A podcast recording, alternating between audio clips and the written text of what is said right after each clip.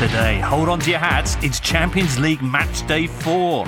In Turin, Man United party like it's 1999. Mourinho enjoying his Wednesday, meeting the old lady, getting to Marouane, and then having a lively reception.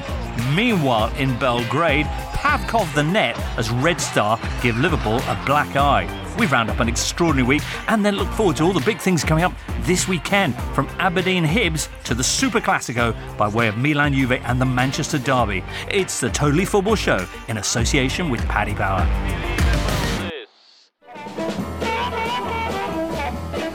Juventus, I respect, but uh, in a, a beautiful Italian, they insulted me for 90 minutes. Il capitano del Manchester verso Fellaini, palla sotto porta e finisce in rete con un'incredibile carambola.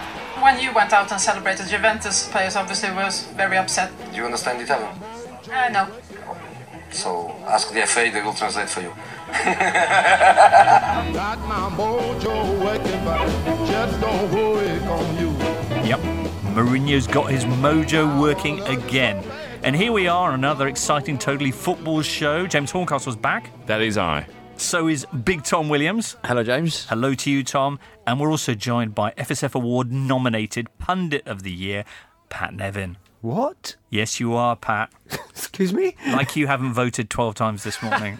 What, What a what, what a is wi- that? Yeah, it's a, it's a Football Supporters Federation. Oh, right. Oh. Yeah, they have awards for all sorts of worthy categories. Tom, can you suggest another category that's I don't know. could Off vote the top on? of my head, podcast of the year, perhaps? There is a podcast of the year. Ah. There is a podcast of the year category.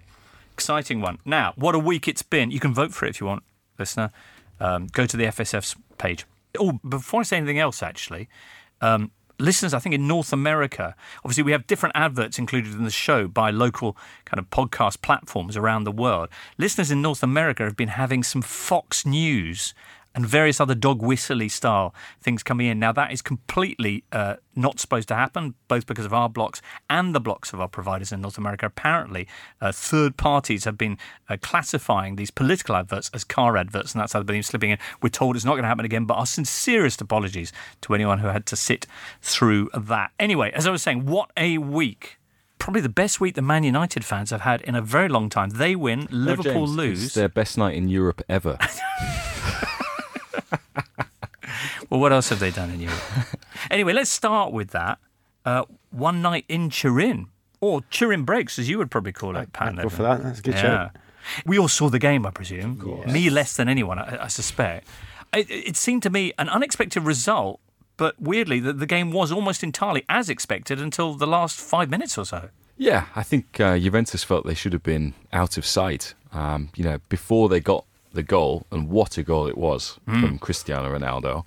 They'd hit the post through Khedira, they'd hit the bar from Dybala, and straight after they went 1 0 up, they had a glut of chances. Well, before that, they had a gut of chances. as it were. Lovely line actually from um, Jonathan Liew in his report. He says, uh, first the guts, then the glory.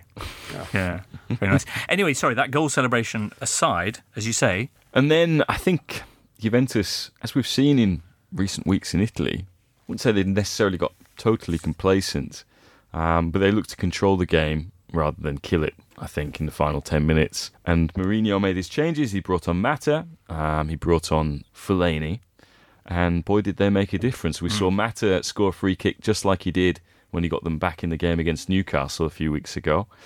And Fellaini, while he he didn't score, he wreaked havoc. Uh, big in, part uh, in both in the- goals. really. exactly. The second goal, there's, there's three Juve defenders exclusively marking Fellaini, which which kind of leads to all that confusion and the ball being bundled in by Juve's own uh, Alex Sandro. So five minutes left in the game. Man United were facing a real problem because Valencia won earlier that day. They were sitting in third place, and their European campaign was, was, was about to take a really bad turn.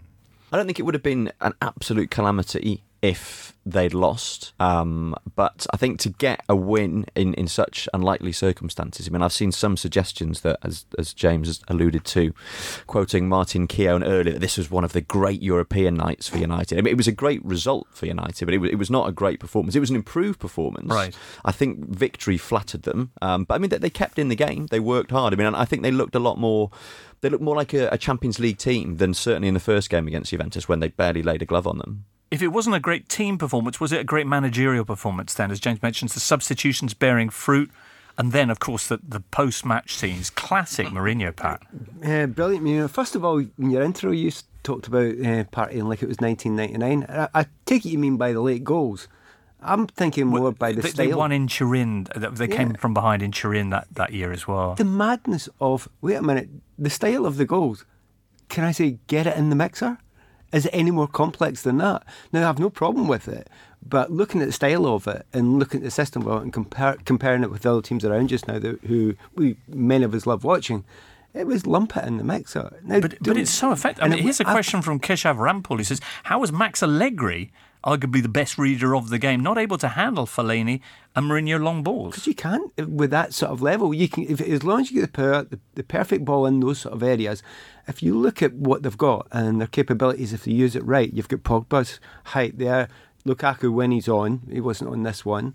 Fellaini's incredible in those sort of situations. Throw in a couple of centre backs as well, and a brilliantly sort of played ball in. You know, you can be the best team in the world, but it's almost impossible to defend that. And by the way, you can be the best defence in the world, which Juve generally are and it's still going to be incredibly difficult to stop. So yes, I'm applauding it. Um, but is it what I want to spend my life watching in a football game? Not necessarily. No. But it was it was brilliant to see that. What a dramatic finale. M- Mourinho couldn't have had more vindication if he had a vineyard in a place called Cation.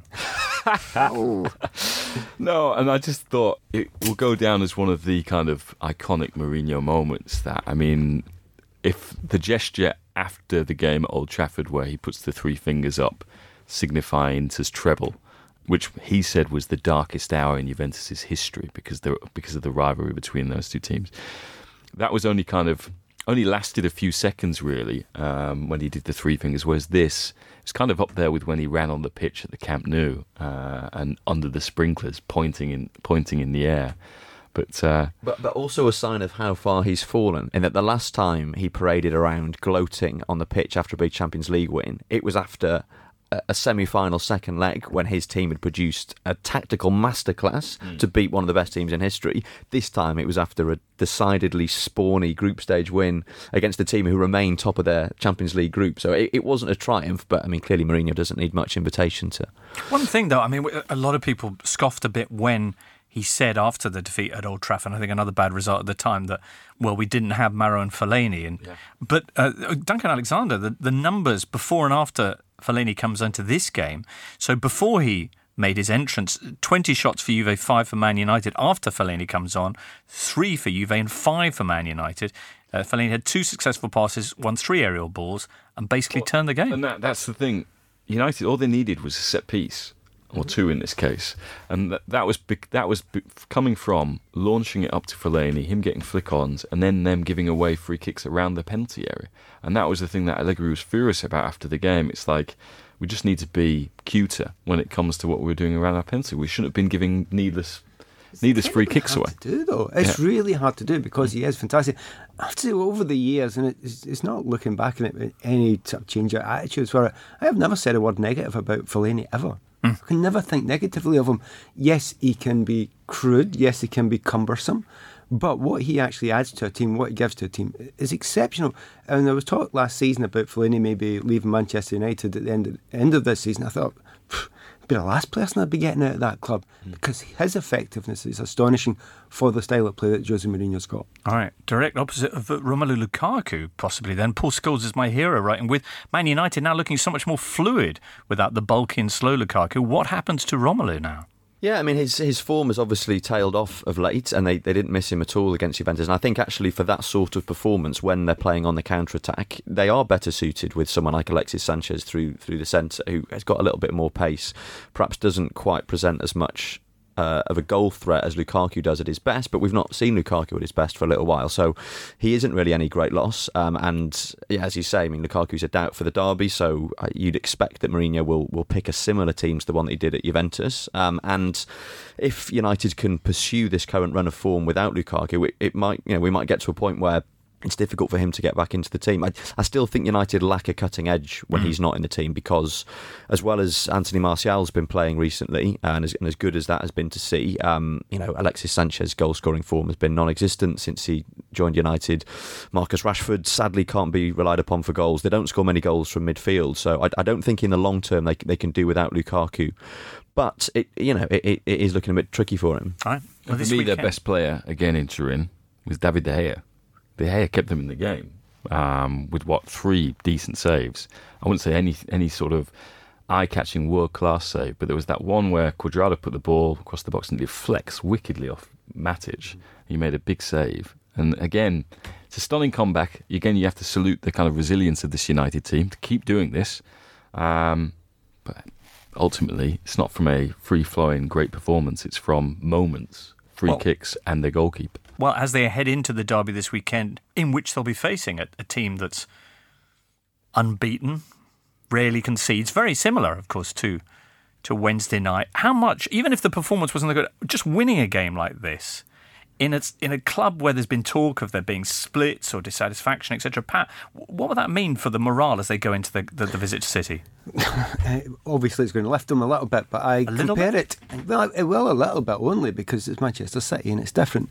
Um, early in the season, Manchester United went down to Stamford Bridge, and I'm thinking, right, okay, you go and try and play football against Chelsea the way they're playing just now, and you will lose, and you lose quite badly. You'll have to go and play to your strengths, which we have talked about already.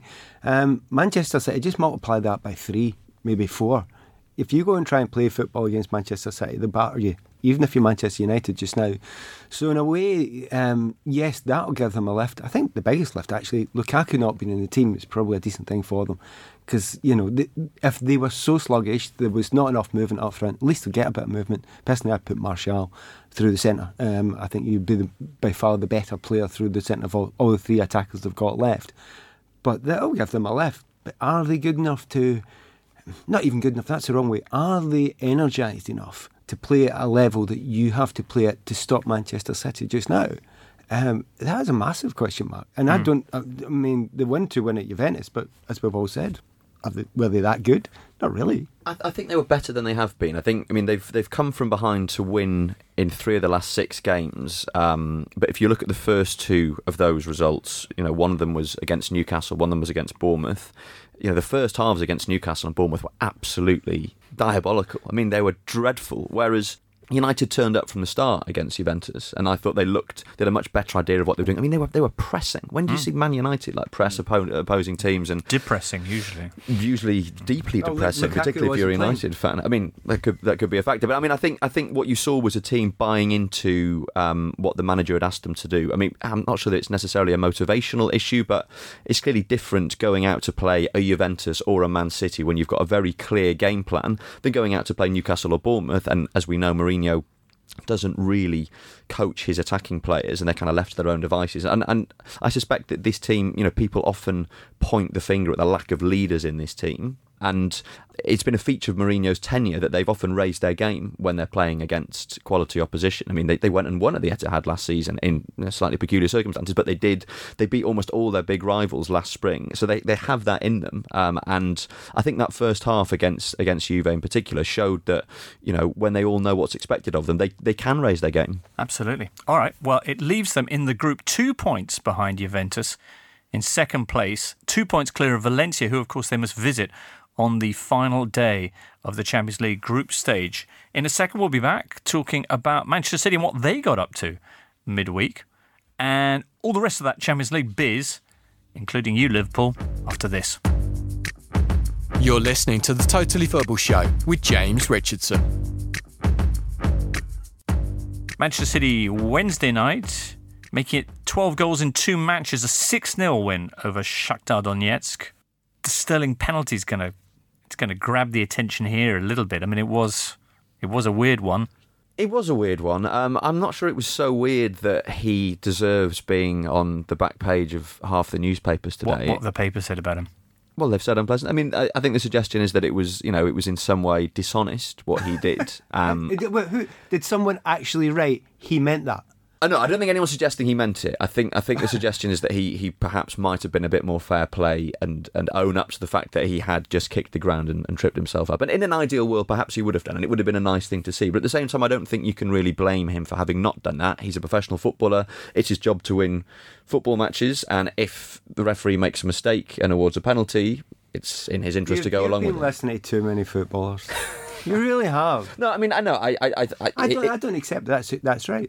This should What- be what a do you right it's, it's, it's not right, but I mean, like, uh, how many? How, I mean, in an ideal world, he would have owned up to it. It would have been nice to see. How many footballers in that situation would have done that, though? If we're being honest, Pat.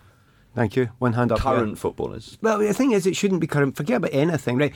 Number right. Couple, couple of things here, and you, I'm going to shock you here. I'm going to say something negative about the sainted David Silva, hmm. right? Because he goes and grabs the ball off Sterling, doesn't he? And I'm thinking, fine, he's going to go put it in spot and kick it over to the side of the pitch or something.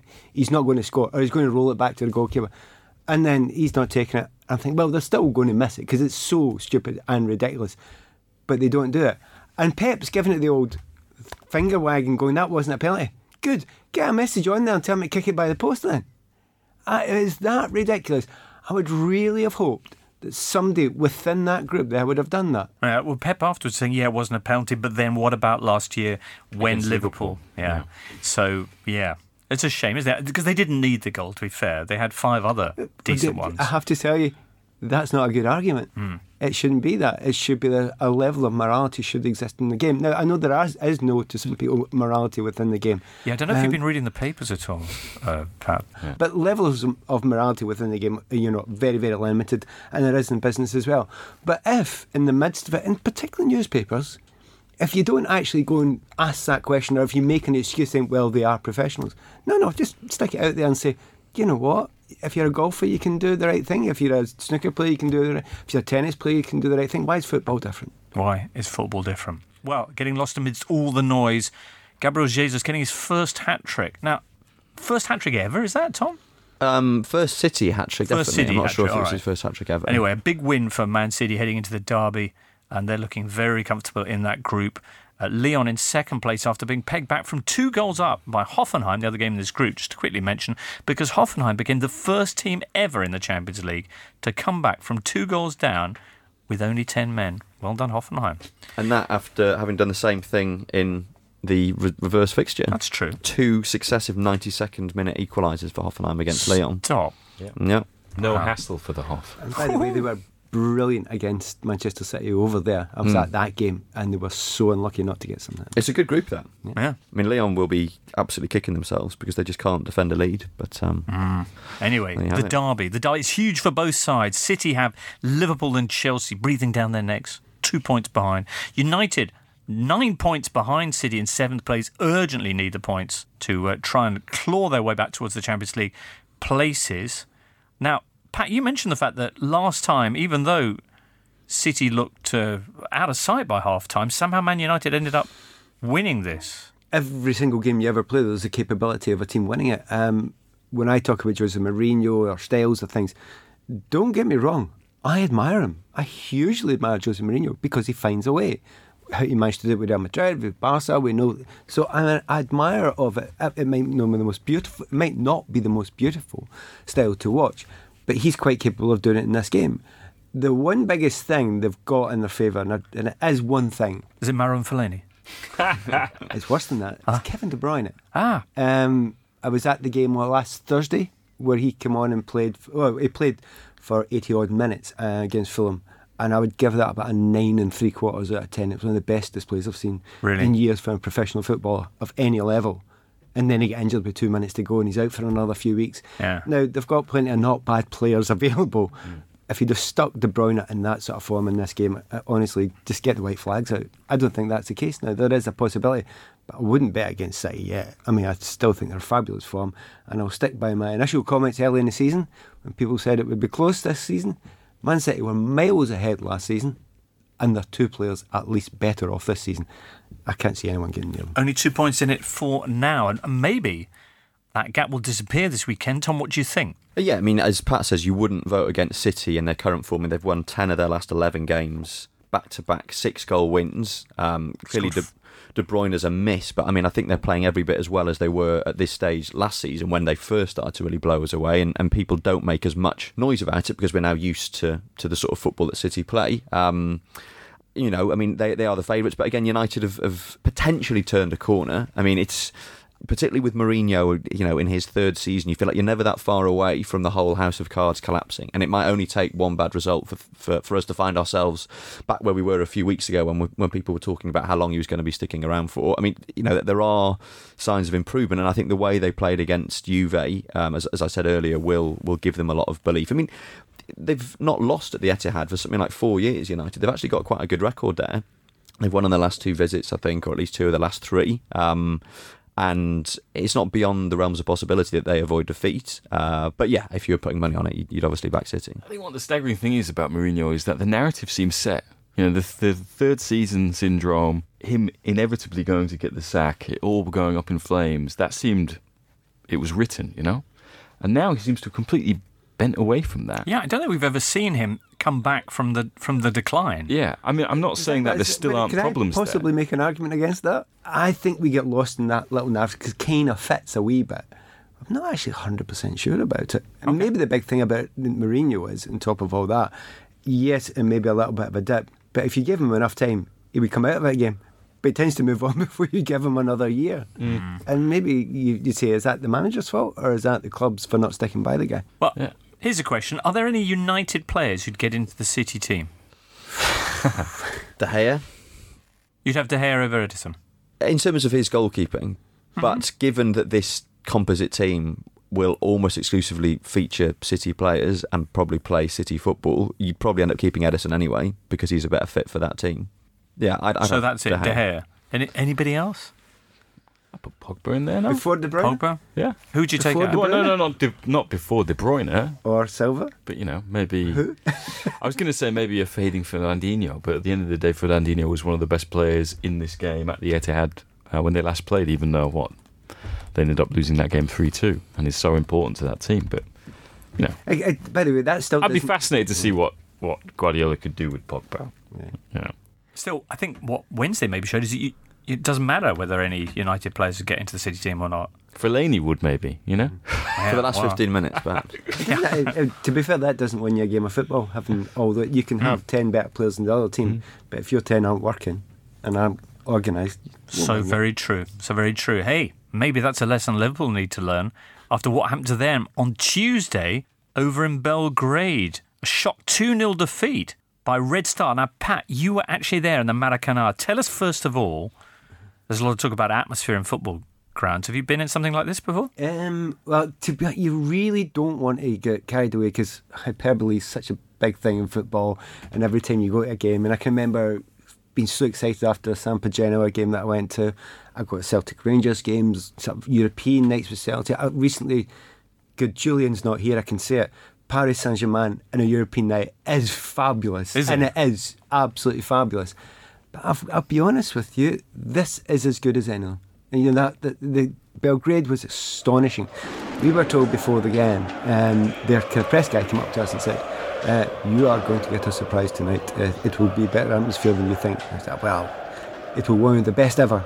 Yeah, very good. Uh, we have got another surprise for you, and then we are saying, "Look, uh, "Very good. We've heard all this before." The game hadn't started, and we're like, "Wow!" Yeah. It, it was an assault. And they sang in English for your benefit.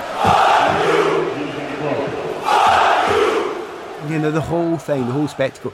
But what you tend to get, and even the biggest derbies, and we've all been to them, after 5, 10, 15 minutes, you know, it calms down a bit and you got on with the game. Didn't happen here. How much, uh, how 65 much, minutes still doing it. how much impact did that have on the result? Yeah, it's a, it's, a, it's a great question, James. To be fair, I think it had a massive impact. I don't think there is a player that in that Red Star team that Liverpool would buy. Not one. But they still managed to lose 2 0 to them. So Liverpool didn't have a good day.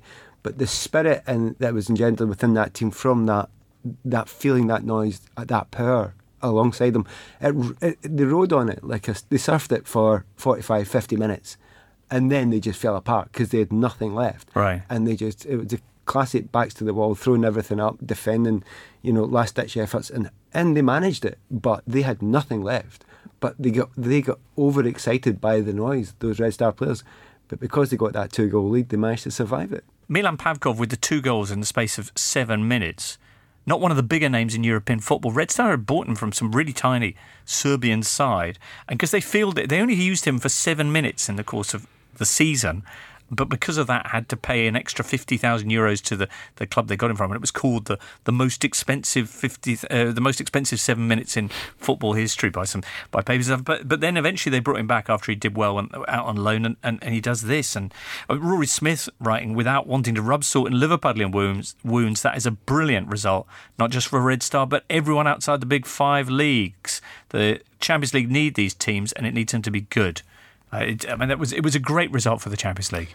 Yeah, I mean, uh, a Red Star in the Super League. I don't know. They, they, uh, an invited guest in that. But yeah, no, it was fantastic. I think, um, you know, as, as I think I said on the goals show, their their best night since they actually won the competition by beating Marseille and Bari No, it's all those years the ago. best result in Europe ever. Tom, you speak football. What do they say about it in Serbia? Um, so I have the front page here, one of the Serbian papers. I can't read what it says in Cyrillic, but it does say in French at the bottom, Est-ce que c'est truqué ça aussi? Uh, meaning, oh, was that fixed as well? Uh, because clearly, after um, uh, Red Star got a spanking at Parc des Princes against PSG, this story emerged that one of their directors had bet on a five goal defeat, and lo, it came to pass. Um, and clearly, that hasn't gone down very well in Belgrade. Um, so, a little response there uh, in the papers. Whoa. Oh, saucy stuff there from, from Red Star. As for Liverpool, great quote from Jurgen Klopp, asked if he can put his finger on what went wrong. Ha! I only have 10 fingers.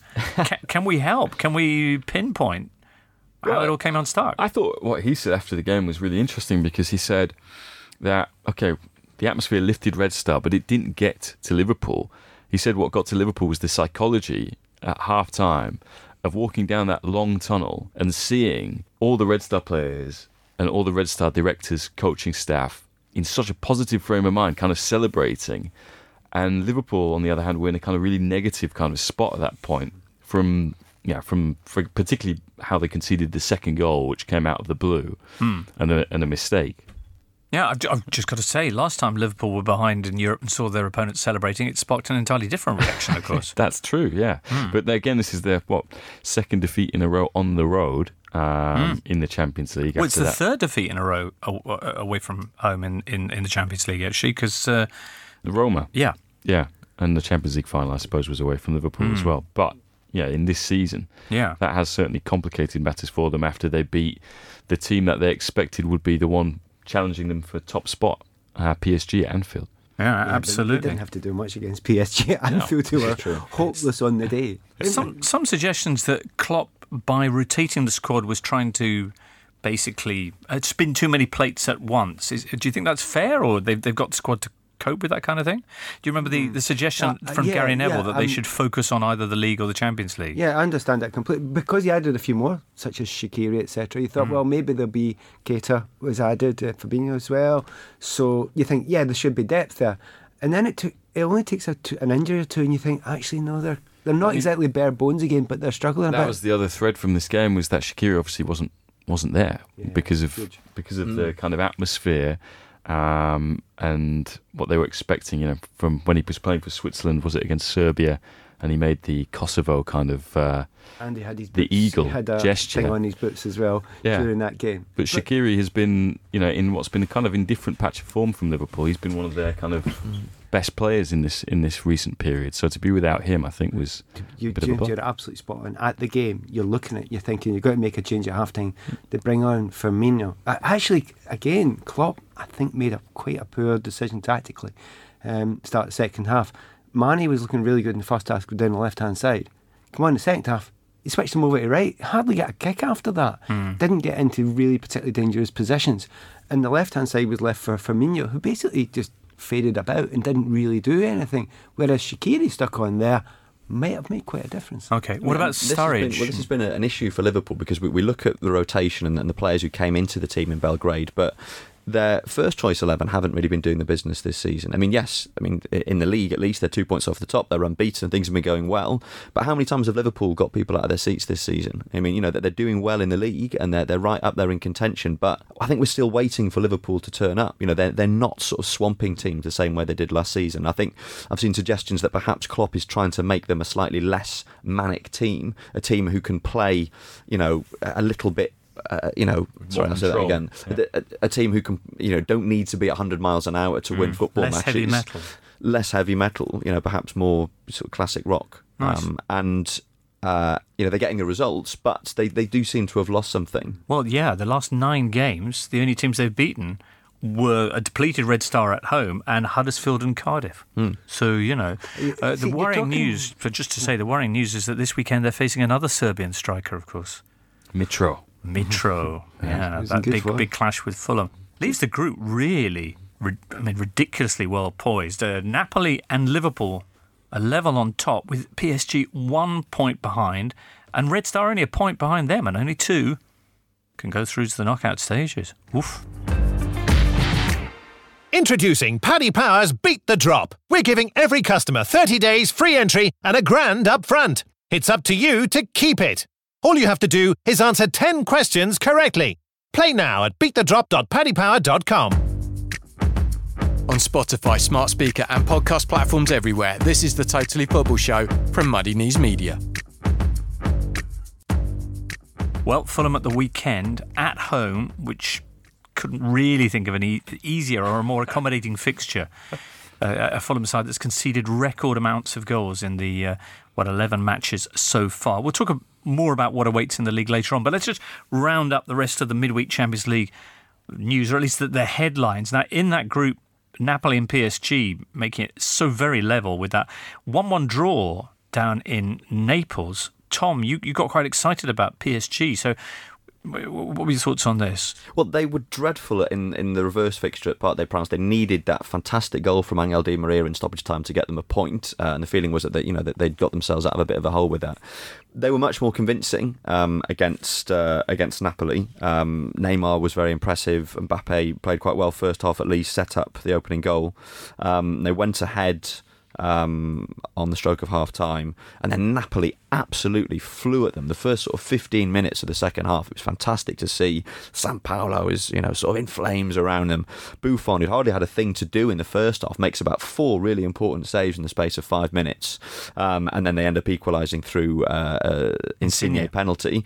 Um, PSG had a penalty appeal of their own turned down later on uh, when Juan Bernat was was caught by uh, Maksimovic, I think it was, um, and then they created one last big chance. PSG cut back from the right foot Mbappe, and he puts it wide from about 15 yards. And my feeling was that, that they played well PSG, and that, that you know it's the first time in the Champions League this season that they've played someone decent and actually looked good. Right. But I think having had the opportunity to win the game and, and not taken it, they're now in a really difficult position. If they beat Liverpool in their next game, you know that that's them on their way to the last 16 but if they lose that game which you, which you can envisage that might be them out at the group phase and, and all the all the sort of um, you know the, the kind of soul searching that accompanies each PSG exit from the Champions League which we've got used to seeing in sort of March April time is going to be taking place in November um, which uh, is, is certainly not part of the the project plan Absolutely. Okay.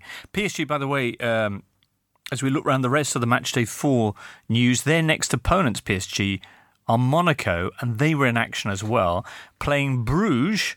Uh, Thierry Henry looking for his first win in his fifth game in charge of Monaco. He didn't get it, Tom. He didn't get it. Poor old Monaco. I mean, the funny thing is, they did play that badly to begin with. I mean, the first sort of half an hour or so, they were on the front foot. Um, yeah, they made a handful of chances. Henry had picked a fairly attacking team, but as soon as as Club Brugge went at them, they just fell apart. And, and Brugge were three 0 up inside 24 minutes.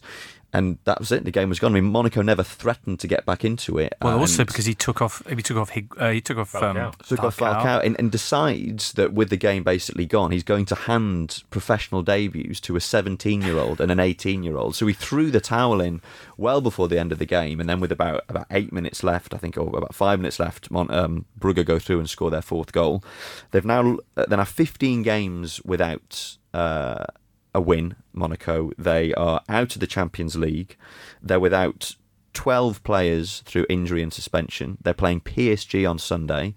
Their owner's been arrested for corruption, and they've got all these fresh financial fair play allegations. And I mean, it's, it's still very early in Henry's time at Monaco. He's only five games It in. might but be so towards the far- end. You never well, know. You know, here's, um, here's a tweet from Football Fights. Gary Neville. No one could ever leave Sky Sports, get sacked as a manager, and return to Sky Sports quicker than me. Thierry Henry, hold my beer. yeah, yeah. I mean, I, I think what, what works in his favour, and there aren't many things working in his favour at the moment, is that so many of these problems were inherited. I mean, Monaco were, were catastrophic under Jean de Jardim. They had a terrible transfer window.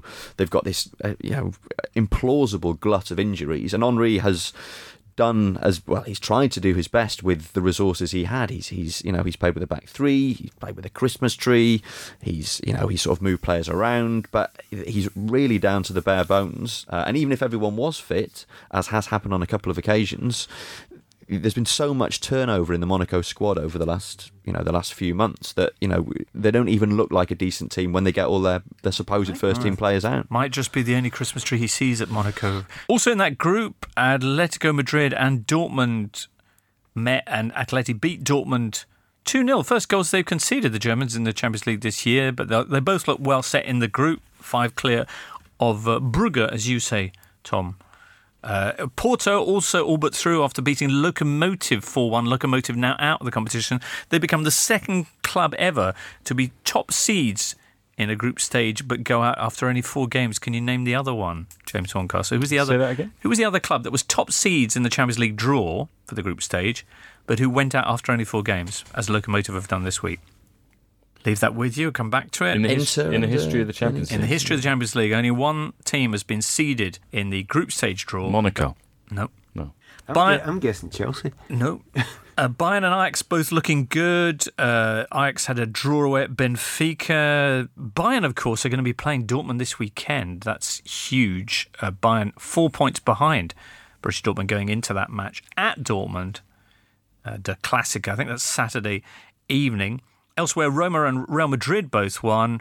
They're both now five points clear of CSKA Moscow, so looking good for the last 16.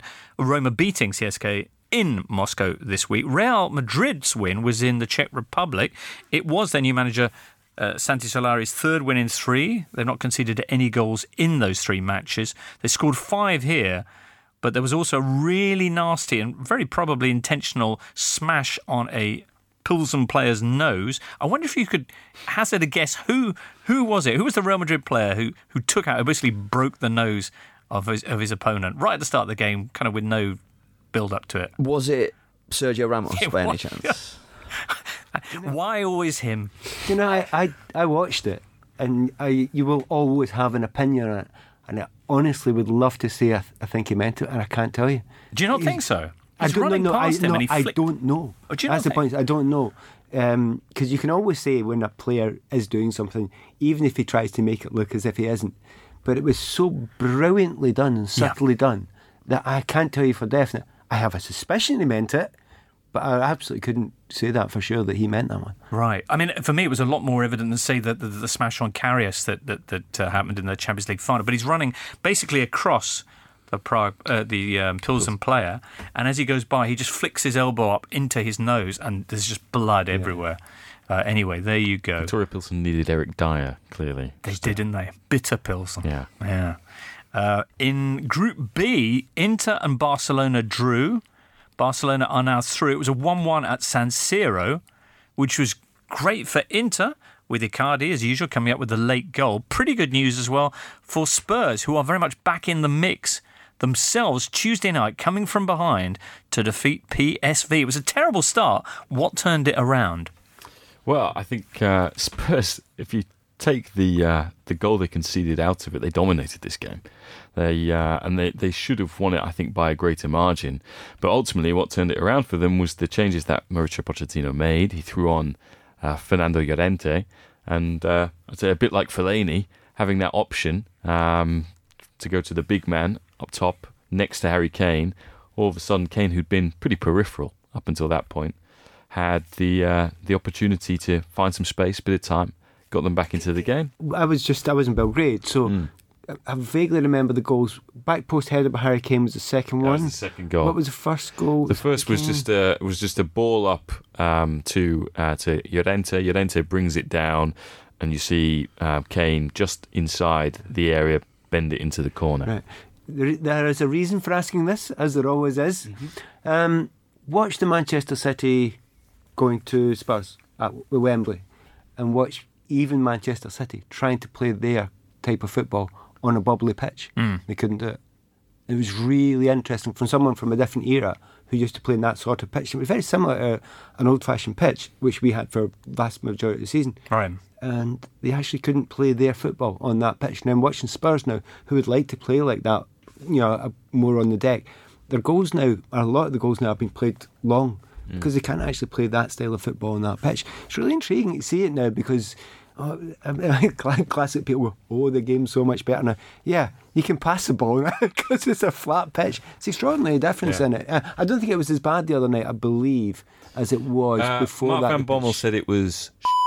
Right. okay, well, there you go. And it's just extraordinary. We asked about the impact that uh, the the victory away at Juve will have on Man United. What, what about on Pochettino's uh, morale and, and, and Spurs in general? Because there'd been this general kind of glumness despite their their their, their excellent start numbers wise in, in the Premier League.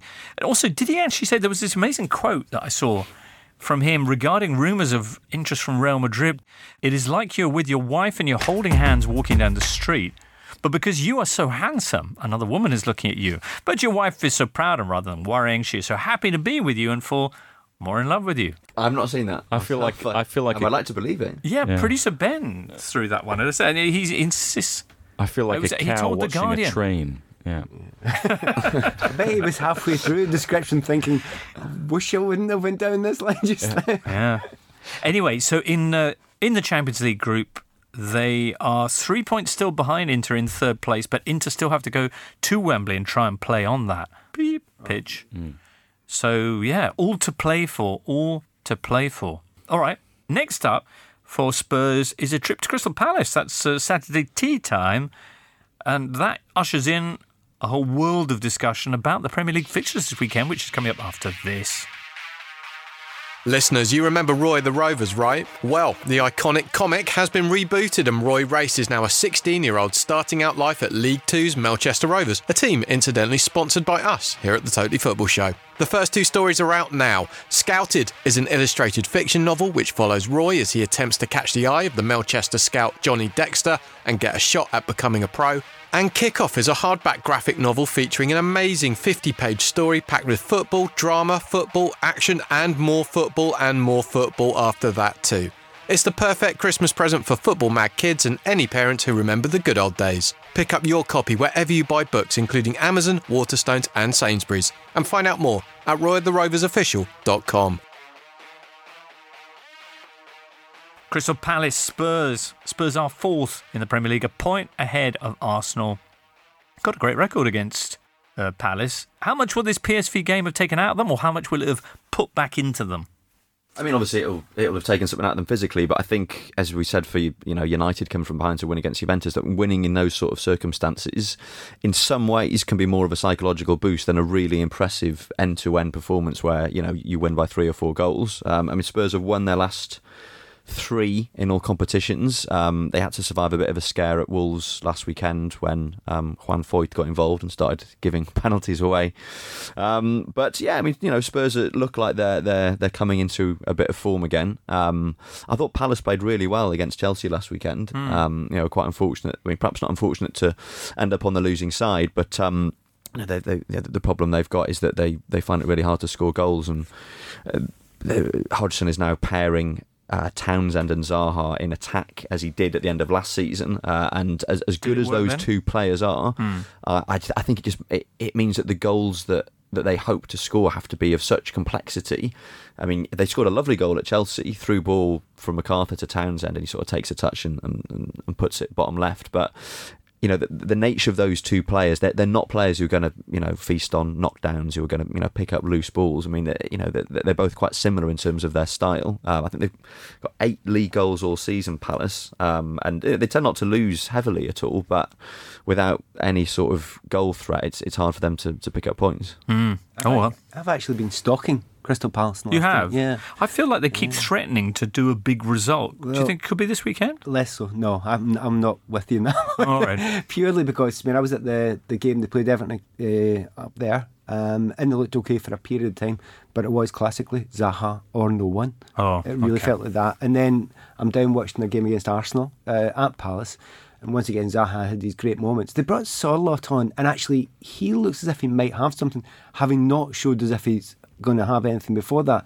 Uh, then on to the Chelsea game, and at the Chelsea game, to be fair, I, I get the point. Yeah, they looked okay in the battle, but they had seven, you know, 23, 24 percent of the possession, maybe not a lot more than that. Chelsea decided to bring on uh, Hazard, but more specifically Kovacic at that point, and just blew them away within ten minutes, and Wow. then took Jorginho off. So I'm afraid Mm, they're going down. If, if Zaha gets injured, they're going down. All right. Well, there are only two points as it is off the bottom three, and that might uh, that might even be a, a margin that's disappeared by the end of the weekend. Pat, let's talk about Chelsea Everton. It's the Pat Nevin derby. it's kind of the Ross Barkley derby as well, isn't it? Yeah. Um, really looking forward to it because Everton, you know, have been flattened to see for such a long time, but they've now actually got the correct balance to their team. And it took, how long did it take them to figure out, which was so obvious at the beginning of last season? You build it around Sigurdsson. That's it. You just build it around him. You make sure he's the 10, you make sure that you play whatever system it is that's built around him.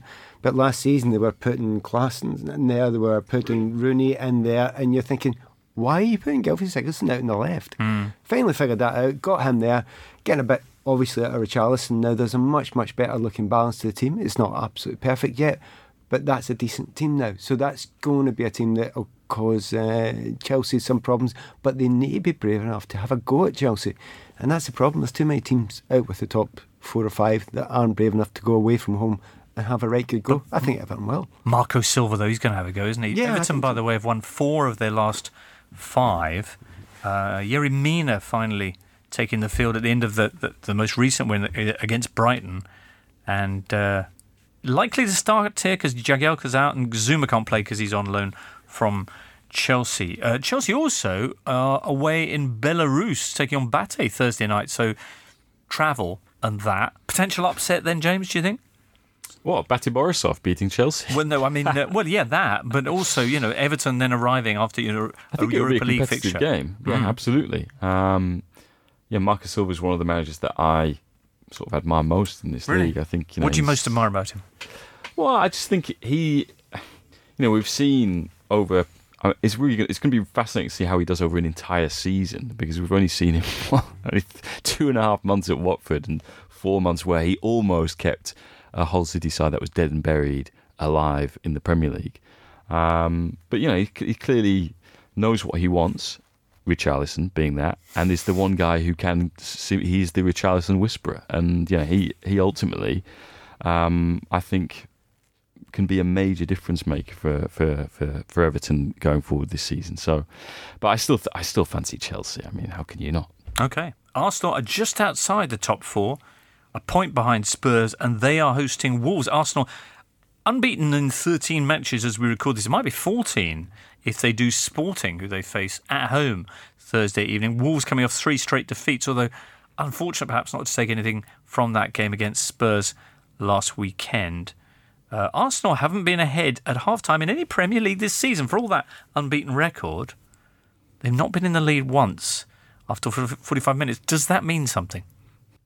Possibly. Um, I guess you weigh that against the fact I think they've scored more goals after half time than any other team in the Premier League, which explains why they are, you know, doing as well as they are. Mm. Um, I'm not sure it's necessarily anything to worry about. It Mm. strikes me as more of a statistical quirk than than any reflection of, of how they're playing. And I think it, it also shows how well um, Unai Emery is using his substitutes. Um, you know, we've seen that in recent games that if things aren't quite happening, he'll turn to his bench, and very often the guys who he brings on are able to to make the breakthrough. Um, so yeah, I'm, I'm not sure that's anything to be to be too concerned about.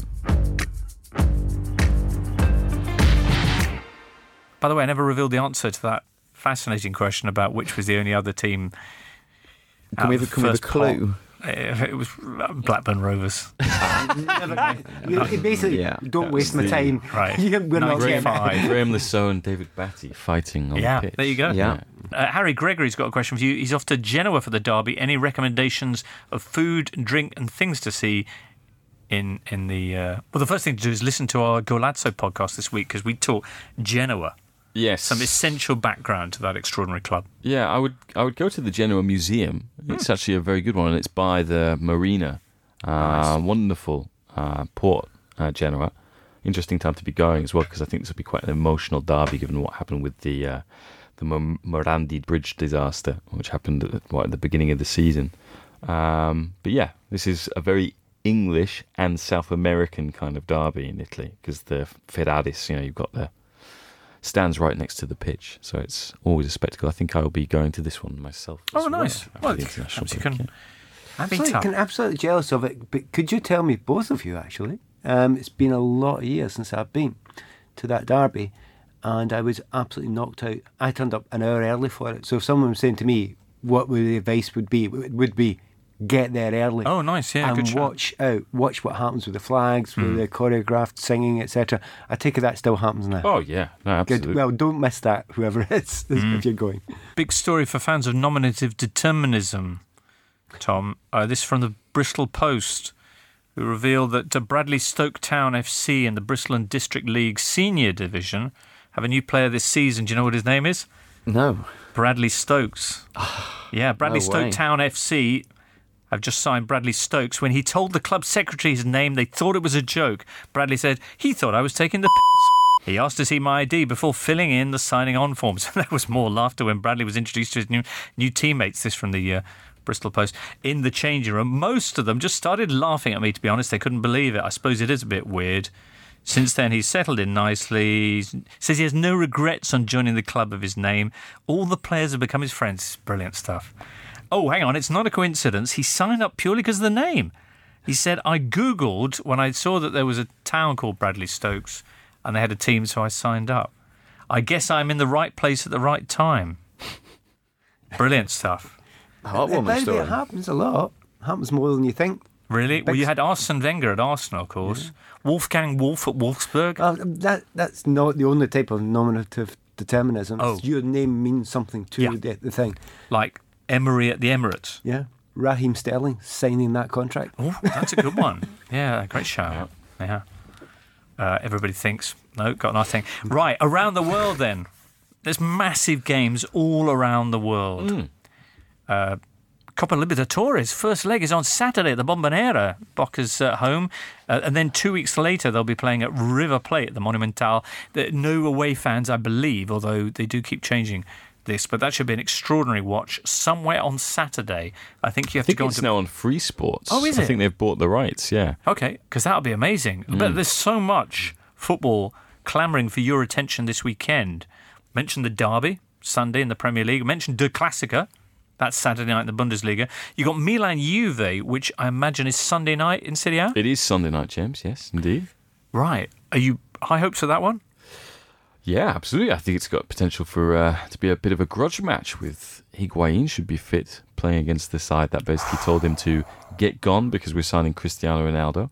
Leonardo Bonucci, who moved to AC Milan, what, uh, 18 months ago, saying that he was going to shift the balance back towards the city of Milan and then went back to Juventus with his tail between his legs.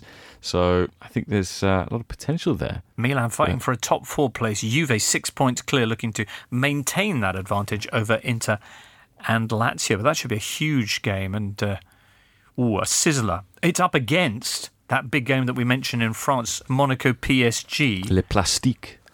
Steve, is, that, is that what they call it? They are now. Right, They're going for that, Le that'll do. Uh, just that gives us a lovely chance, actually, among all the revelations about the behaviour of the Man Cities and your PSGs.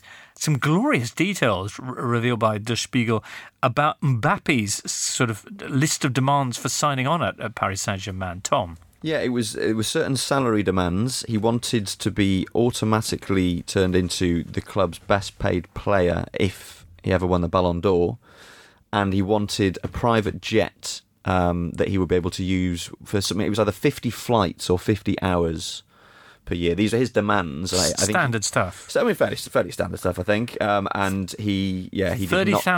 euros a month to pay three personal assistants and his rent. Or I think their rent, maybe. I'm not sure. Hmm. Yeah.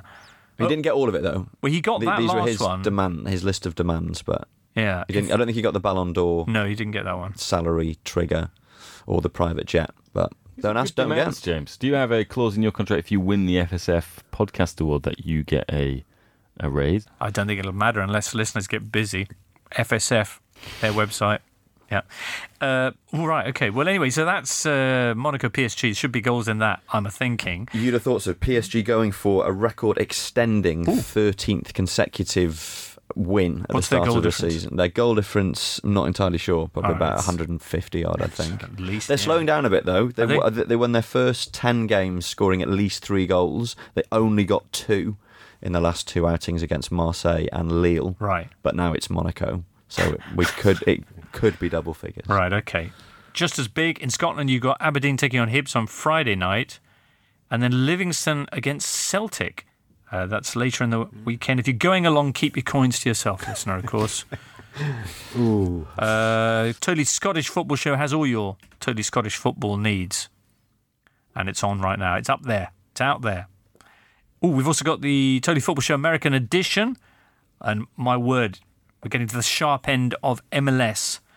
Second leg of the playoff semi finals coming up. Seattle Sounds at home to Portland Timbers. That's this Friday, Pat.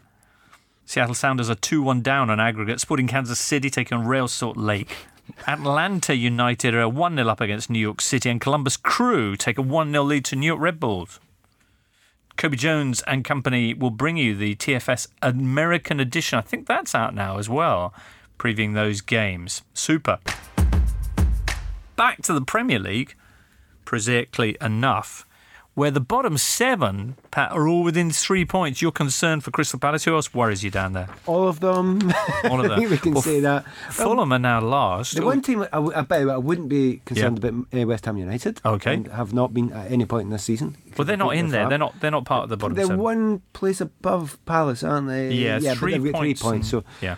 but everyone else there, it's there's a very good case for them being in trouble for a long time, and, and this continuing. Hmm. There's nobody in that group there. Maybe you could say Burnley if they get back to playing the way Sean Dyche get knows they can play, can go and kind of get out of it. But they don't go in long runs of four 0 wins. Burnley Right, to get conceded 13 goals in three, which is just you know the, the biggest slap in the face of expectations I think that any club has has, has, managed to Can perform. I go wild and say I think Fulham will get out of it?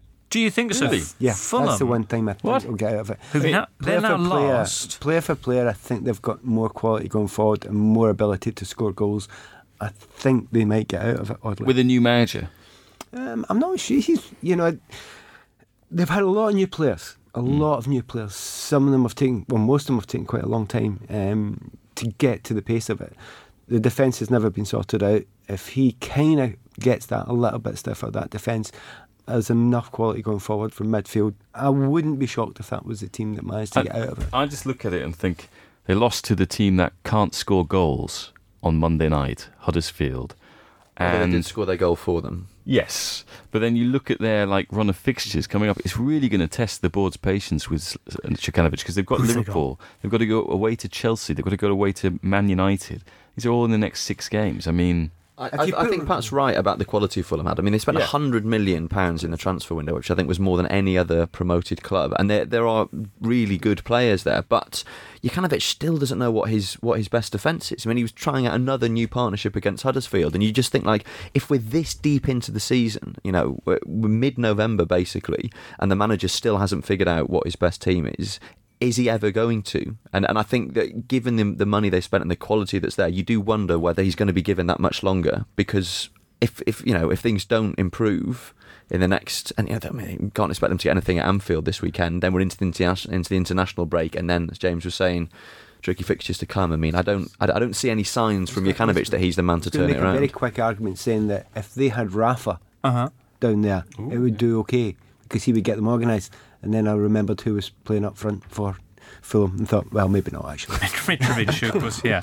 Right, okay. 29 goals they've conceded in 11 matches so far on a trip to Anfield this weekend. Newcastle are just outside the bottom three, but only on goal difference ahead of Huddersfield. They host Bournemouth in another game that was billed as winnable by Jack Lang uh, last week on the pod. Cherries have actually come home with three points on their last two visits to St James's. Uh, both Shelvey and Lascelles going off injured in Newcastle's win over Watford last weekend.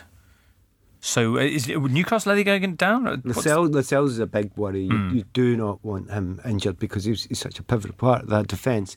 Uh, Shelvey, we know he's up and down a little bit. When he plays at their best, they can be a really nice looking side.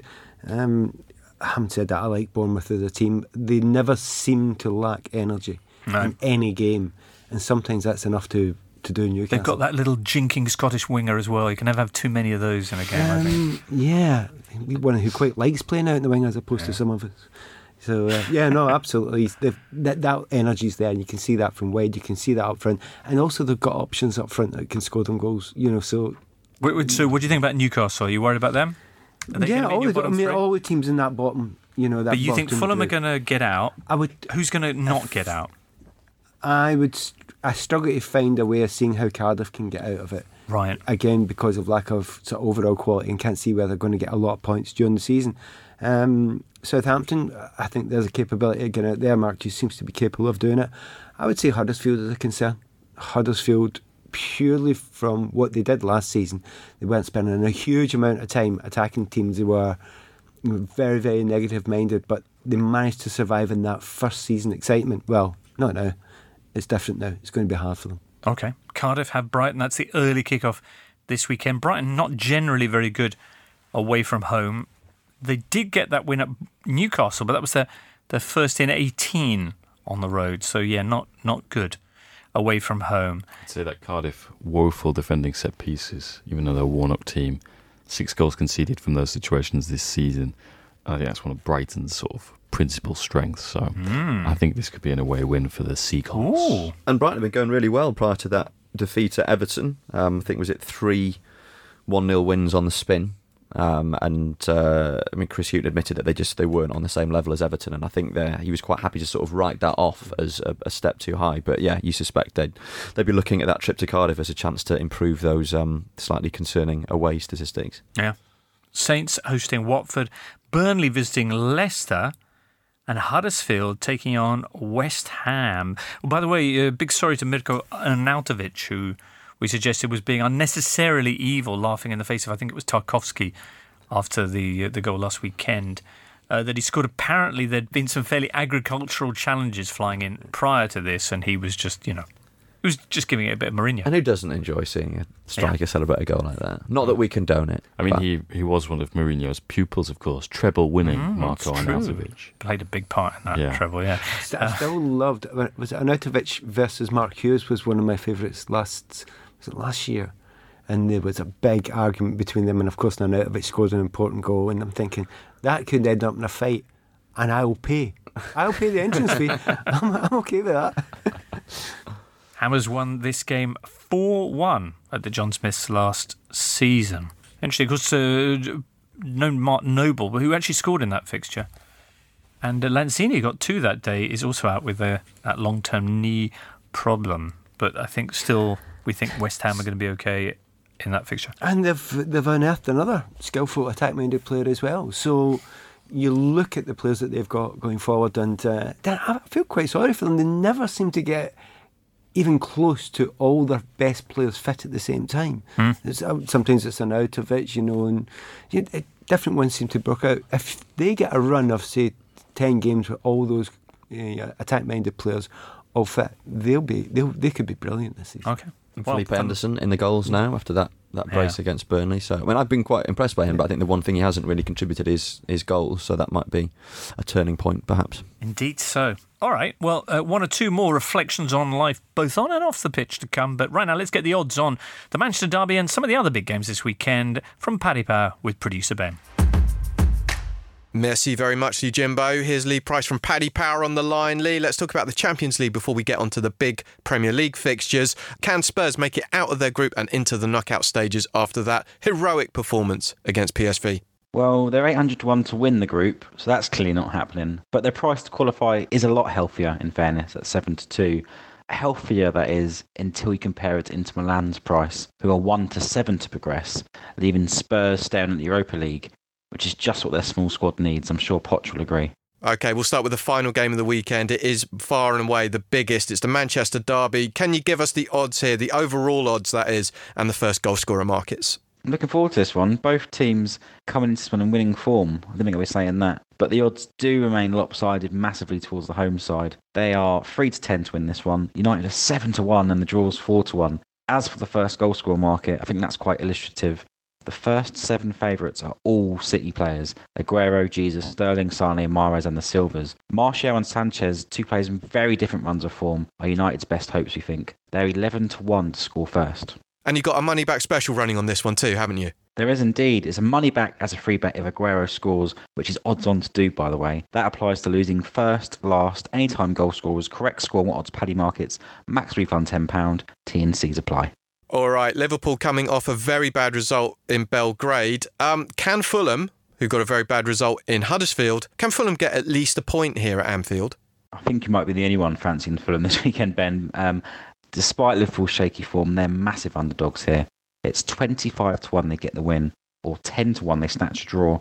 If you do fancy their chances of avoiding defeat, you can get a double chance bet where you bet on Fulham to either win or draw, and that's 13 to 2. Liverpool are 1 to 12 to win the game, though.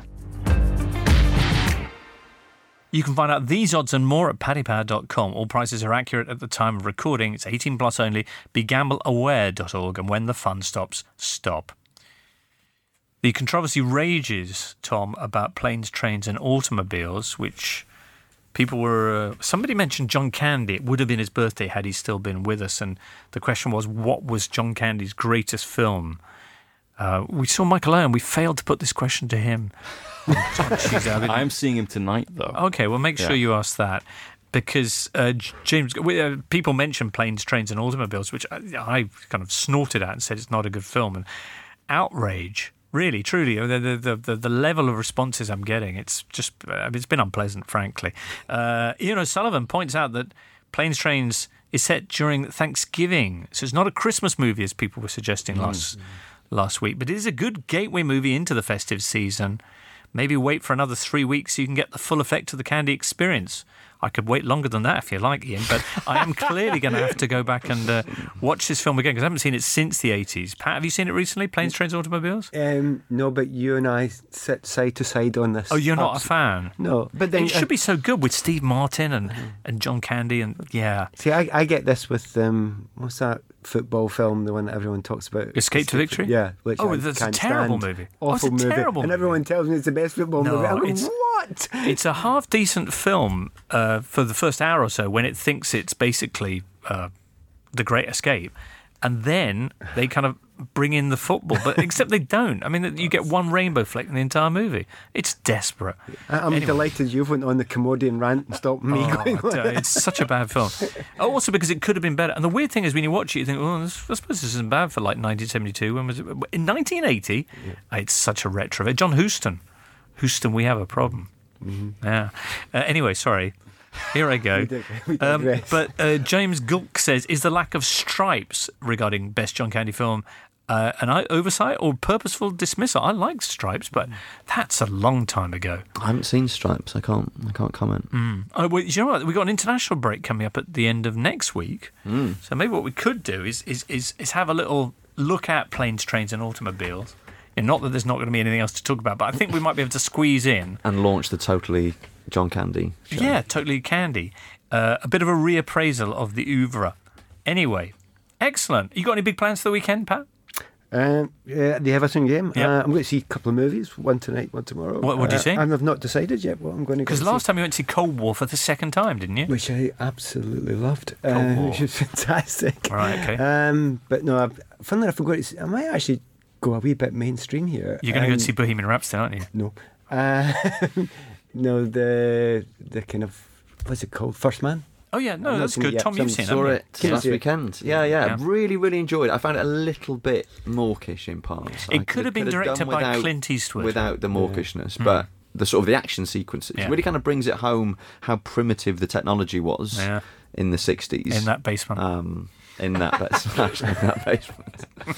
Yeah, excellent. Okay, and uh, what, what, what was the other film? Not decided yet. Oh, okay, Uh, right. James, what are you up to this weekend? You're off to Italy? Yes, I am indeed. I'm going to uh, see my wife in the Eternal City, and, All then, right. uh, and then off to Milan Juve on on Sunday night. Eh? Boom. Milan Juve. Boom. I can't Follow compete that, with Tom. that. I'm I'm staying in London. I'm not going anywhere. Can I say a hello? Yes. Um, I don't know if you remember when I was last on the pod, I was talking about this duvet that I was trying to get rid of Ah, because yeah. I bought a duvet that was too big for my bed and I was going to take it to a charity shop. One of our listeners, David Young, replied to uh, to the, the tweet Right. uh, putting out the pod to say that he would take it off my hands and he came round to my flat and he picked it up. So, David, hello. Thanks for. Thanks for um, It's a hell of a story, Tom. taking my duvet off me, and I hope it's hope it's fulfilling all your duvet needs. Yeah. So, so how long ago was Swap Shop? Well, too long by the sound of it. By the way, my piano, which also came up in that conversation, I completely forgot to get back to the people who were interested. Oh. Not sure if the So- moment's passed, but if you are piano hungry, uh, do get in touch. I've got a full Do you pool need a table piano? that I want rid of. Okay, what, you- what have you got, Pat? Pool table. A Okay, real pool table from Pat, listeners. I'm rid of it. Do you just want it out? Out, yeah. Out. Me with the piano.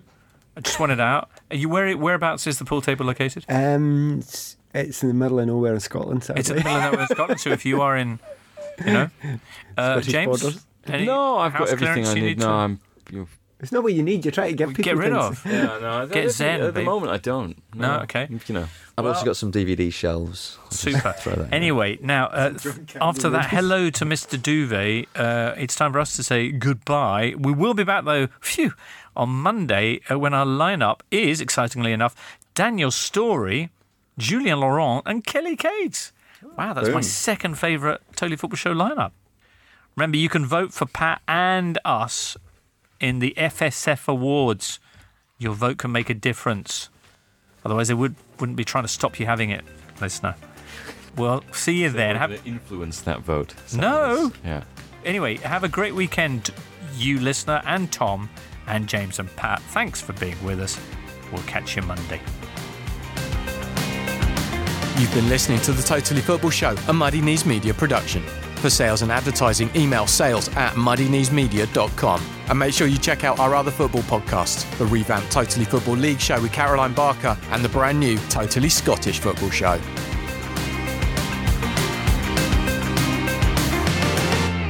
Supporting your team can be a beautiful thing, but then come the injuries, the goal droughts, and the downright disastrous defeats. That's a little bit like life, really. And here at the Totally Football Show, we believe we should all support each other the way we support our team, through the good days and the bad. And that's why we're continuing to work with Calm, the campaign against living miserably, a charity dedicated to preventing male suicide. On average, 12 men take their own life every day in the UK. So that's your starting 11 and your manager every single day. And part of the problem is that many of us still feel uncomfortable talking about mental health and suicide, and this can often stop men from opening up and getting support when they need it the most. So if you're worried that someone close to you is having a tough time, check in with them and let them know that Calm is there. Every day from 5pm till midnight, Calm provide a free, confidential, and anonymous helpline and web chat for any man who needs support. Visit thecalmzone.net to find out more about Calm.